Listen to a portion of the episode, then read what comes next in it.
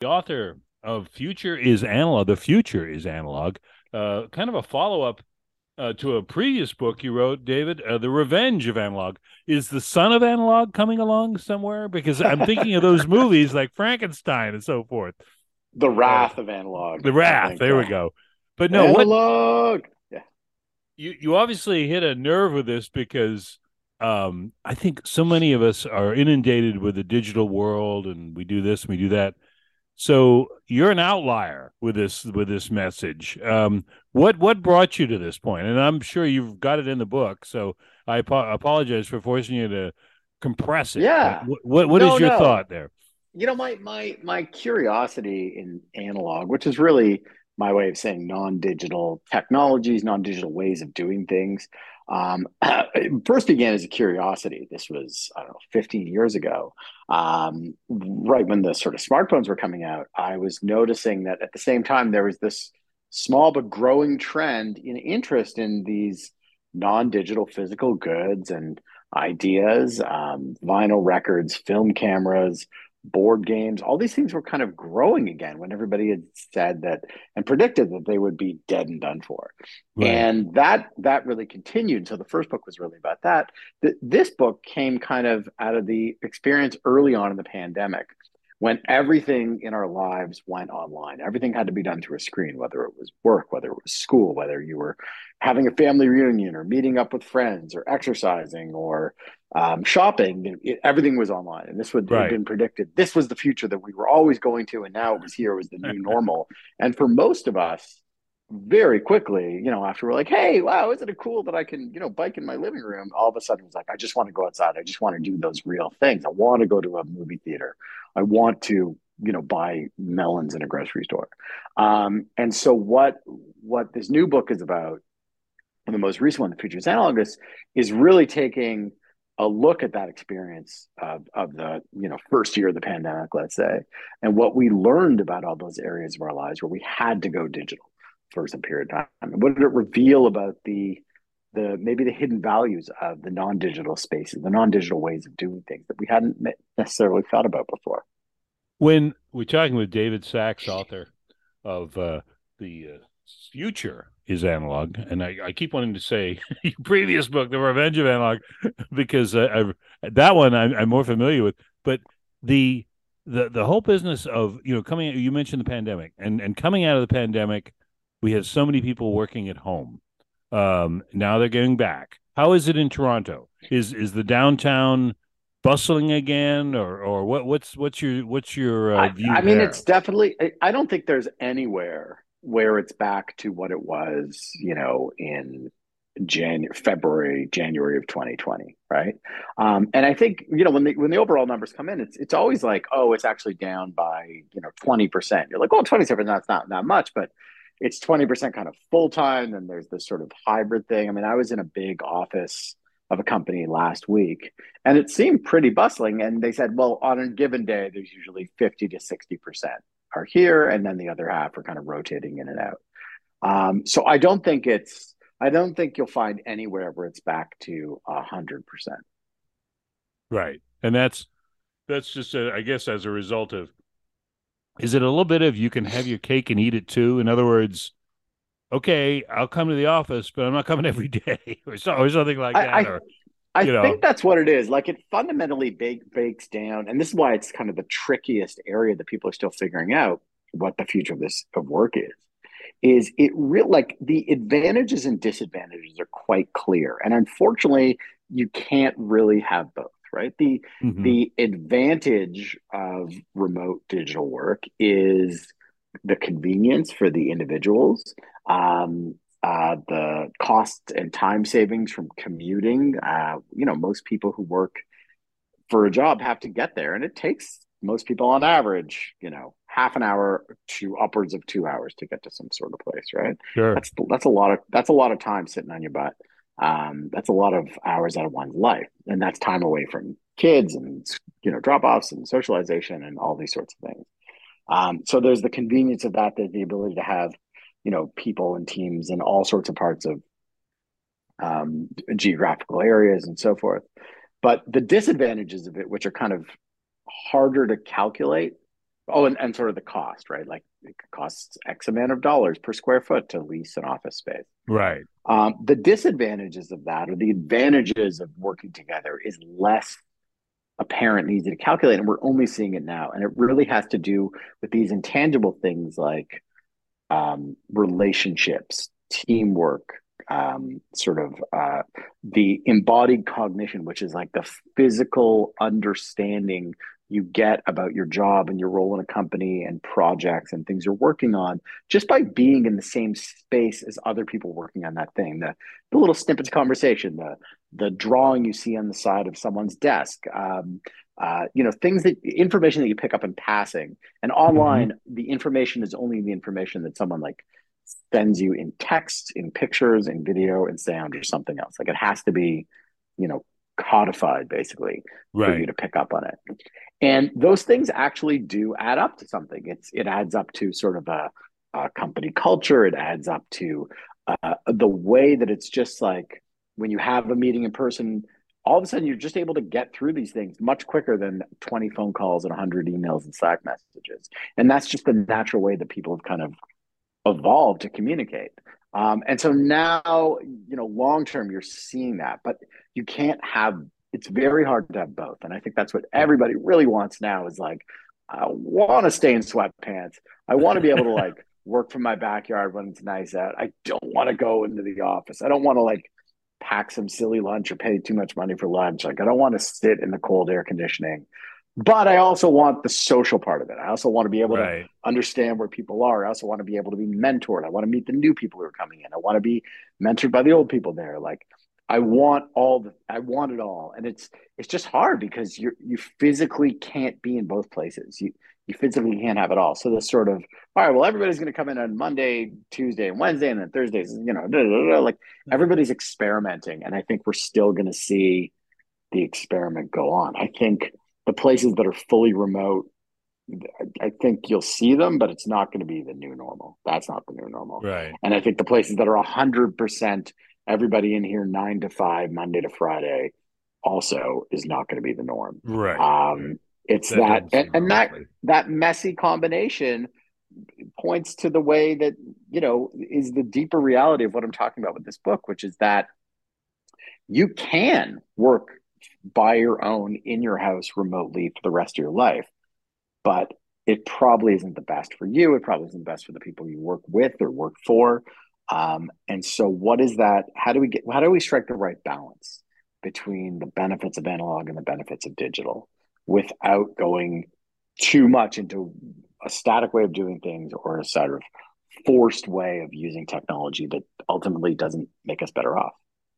Yeah, we're talking with David Sax, and uh, the the book is the future is analog. Now, it is one thing I want to ask you, David, and this is the, mm. the hmm. buzzword, buzz phrase we hear it everywhere you go and what it's going to do ai artificial mm. intelligence. What do you make of this? Because I, i'm sure there's grade school kids um, who think ai is some kind of i don't know uh, new vitamin or something because you hear it yeah. everywhere. Uh, what what's your take on this?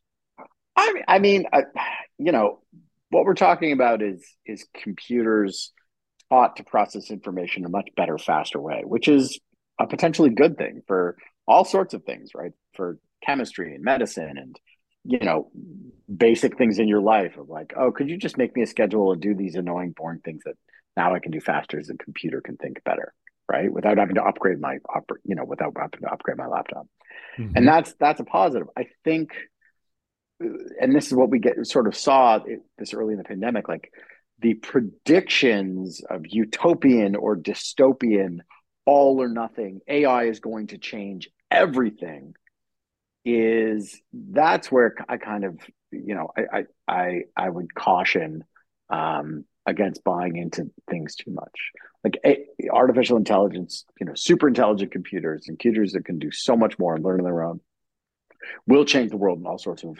incredible and maybe horrible ways and probably a bit of both. But like the sun will still shine the birds will still chirp you know your kids are still going to need to be fed at dinner time um, you still have to know how to uh, uh, you know, tie your shoelaces. You, you know, the, the, the realities of the world, the realities of our bodies, the realities of the things that matter to us, our relationships like that. AI doesn't change that. It might be able to interact with them in some way.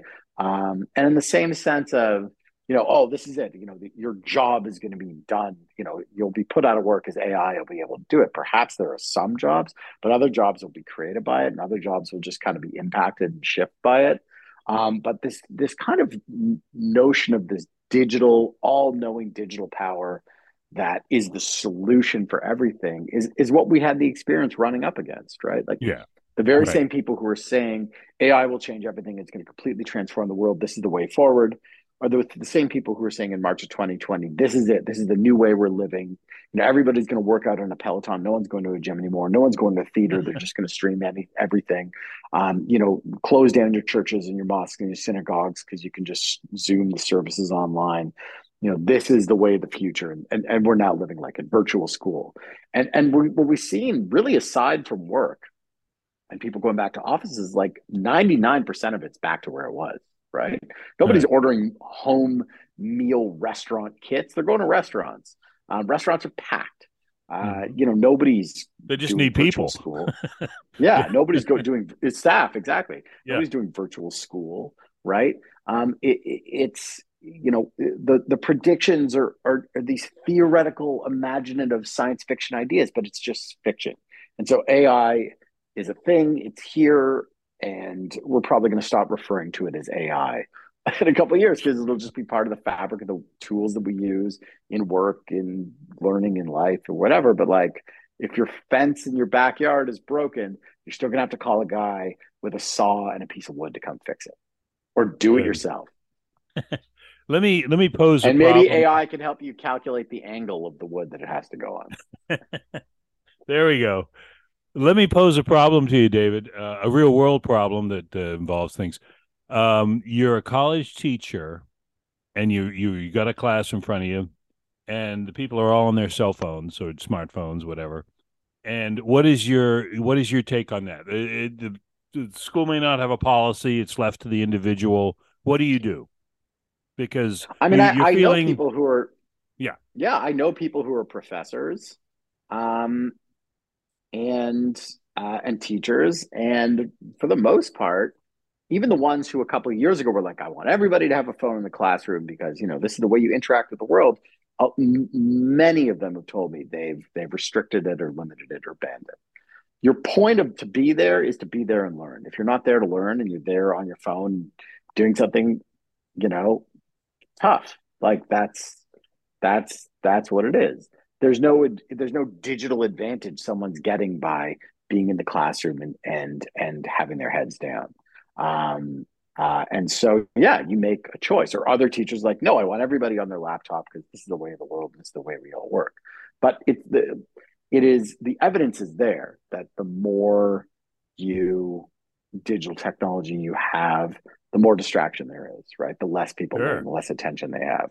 Same in meetings you know, if everybody's there banging away on the laptop, they're ignoring you half of what you're saying. They're they're being distracted. They're messaging. They're they're they're they're doing other work. They're watching a video or something, right? Like yeah. there's no. It's very hard to argue for that, and that's why a lot of schools, which maybe five ten years ago were saying we're one to one for devices. Every kid gets a device. That's the way we learn. It's much more restricted now. You know, my kids' school, like they have the laptops, you know, and the tablets in a closet like when it's time for it, it's time for it, and then otherwise they're locked away. Right. I I, I ask you that because I know in your in in you in the Revenge of Analog, you have a, a little part in there about the camp mm-hmm. where the uh the the the, the, the camp owner uh sent if they brought it if they were restricted on on phones but if they brought one in he sent it back to the parents cod I thought that was yeah. a great without a note. I thought that was a great touch. Yeah. It just arrived back. And yeah, there's there's yeah. no reason there's no reason for a kid to have a cell phone at summer camp, right? There's no reason for most students to have in the classroom phones um, in what they're doing. The, the, there's no reason for that you know, you can have a box at the beginning of class and put it in it, and then in between classes they can go and text their friends. So like, there's no educational advantage. It's just taking away from it.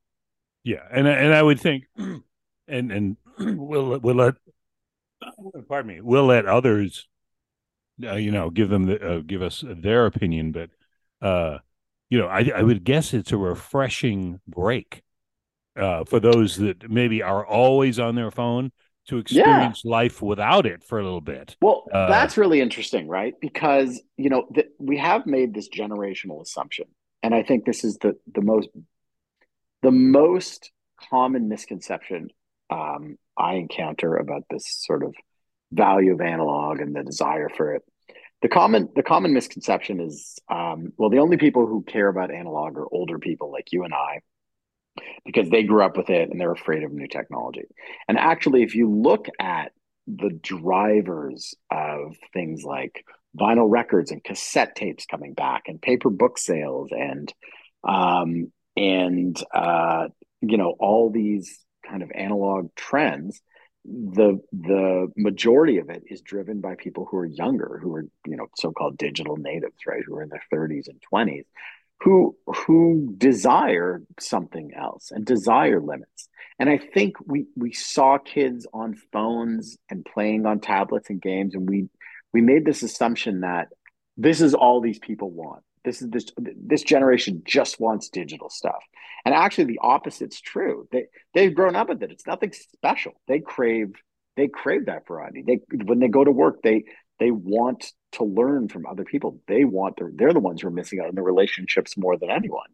Um, uh, and so so yeah, you know, the, there's obviously individuals who might, you know, and this is all just generalizing, but there are individuals who certainly would, you know, want their phone, want their laptop in class, but a lot of them talk about their desire for that that real sort of communication. And I think we we made the assumption that oh, we're going to be the most cutting edge school. We're going to give every kid a laptop because that's what the kids want kids don't care. Like they'll play games on it, but it's not it's not how they want to learn. Yeah, yeah there there are other things in life. We're talking with David Sax, and the future is analog. Uh, the the the the thing that that I thought you made, the point you made in the previous book, and I think it speaks, you know, volumes, uh, no pun intended, was the idea that you talk to a Google designer and they're still using paper uh, before they move to the computer um, mm-hmm. as as a sort of evidence that you know I did you know I just don't sit down at the keyboard and and it's all there. No, we're still using pen on paper, pencil on paper, whatever it is, to get things started to, to maybe formulate ideas and that that's that's as analog as you can get as you said paper is thousands of years uh in in the in in you know in man's history so you know that that's kind of reassuring, I think, and and you made that point early on.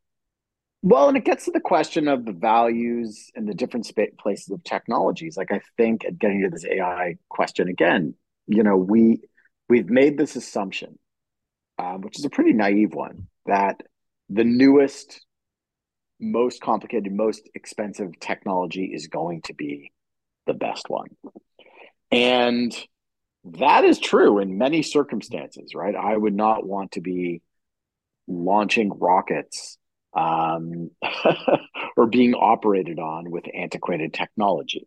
Sure. Uh, I want the best and most up to date technology possible, right? In those respects.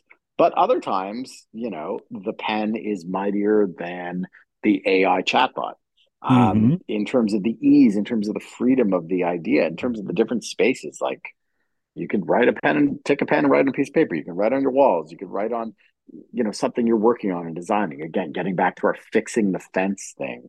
Like you could write with a carpenter's pencil on it. You can you can do all these sorts of things. A kid can take it with a piece of paper and design all sorts of amazing things in a much freer way than giving them a, a laptop and software and saying, "Go design your own comic book." Right?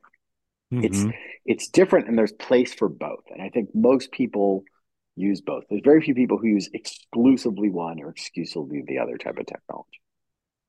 Talking with David Sack. One last thing, David, and and I I have to tell you, this was a, again from the from the first book, but just a marvelous little note that I had never uh, knew, known before.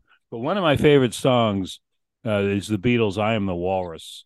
Came off mm-hmm. the Magical Mystery Tour, and you you have a, a part in the in, in in the Revenge book where you talk about that was only possible in an analog studio because of the various things the different Beatles are doing at the same time. Um, flipping the radio on and doing fiddling with a piano and and I just yeah. thought, I'd never thought of that. And I thought, wow, if that isn't a great uh, evidence or argument for uh, keeping it that way, because uh, mm-hmm. I, I don't know that we've seen a lot of songs that good since then, or at least had the impact. yeah, I think you know what the, the, the one of the big differences between analog and digital, which I think gets to this bigger thing, is like the narrowness and broadness of scope, right? Um. Digital is very good at doing very specific things within the confines of the hardware and the software. Within that, there's tremendous power and tremendous potential. But like outside of the limits of the size of that screen or the capabilities of that technology, the programming, there's very little that it can do, right? right. Very little that it can do. Mm-hmm. Um, and analog is the whole world around us. And I think this is the thing that we keep running into. And this is what we ran into during the beginning of the pandemic we realized that our limits, um, the limits of the digital world are much smaller than the limits of the analog world. The analog world is the world, the entire world, right? Like the earth and the universe beyond it. And mm-hmm. the digital world is just what we've managed to, you know, create with hardware and software. And that actually only governs a small part of life. It doesn't affect the air we breathe. It doesn't affect the sunshine. It doesn't affect the the plants and the trees, you know, can interact with it in some ways. Um, but like when we work, when we create, when we think, when we love, when we do all these things, we're doing it with our bodies in the whole world that we're living in. And so, you know, if you have a bunch of musicians sitting in a studio, interacting, joking, you know, hanging out, like there's you're going to have all these little interactions and things and sounds and sights that are going to find their way into that. I watched the did you watch the get back um, yeah oh sure yeah. Right? Yeah. Which was at once the most boring yeah. and engrossing documentary i've ever seen. I mean if anyone hasn't seen it it's like seven hours yeah. of cut together footage of the beatles recording and figuring out the Get Back album over the course of three or four weeks in a film studio and then Abbey Road Studios in London. And 99% of it is like the Fab Four, just like, does anyone want tea? Ringo, what do you think? what do you think about this little lick? No, what about, and then they'll like jam and joke. Now, they could have done that in Pro Tools, and each one of them would have been in separate studios. They could have banged out 10 songs in two days, and it would have been really efficient, but it would not have been the same thing. It wouldn't have been as magic. Right. It wouldn't have had that chemistry that comes from these four friendships and their complicated history and all the emotions and everything and their talents. Like all of that fed its way into what is, you know, this incredibly wonderful piece of art. Um, and I think we keep discounting that because we can point. That's a great point. Because and we can phone it in. I, I saw somewhere, and I know it's been documented, but it, of all the songs that appeared uh, on that show, yeah. the the give and and of course they're all portions of songs. You know, they're little, little starts and mm-hmm. never finished. But it's a huge, long list of things from the yeah. past and things they never did, things they did later. It's that's what, and that makes your point too, because all that stuff was seething around and you know uh, well i'll work on that later and uh, you know there came. But uh, just fascinating stuff. Well david we run out of time. Uh, time for you to do the uh, uh, what was your the, the, what's your third one? The not the son of analog. What was it going to be? The the rapture of analog or something? I don't know the wrath but, of analog? the, the rapture of analog. Thank you. All right. Well david the Sax we thank yeah. you so much fascinating, and Thank and you, we will see what what goes on. But uh, it's good to be reassured. I think. Good to hear. Thank you for having me on. Thank you for taking an interest. Thanks, David. All right. Take care. Bye-bye. Bye.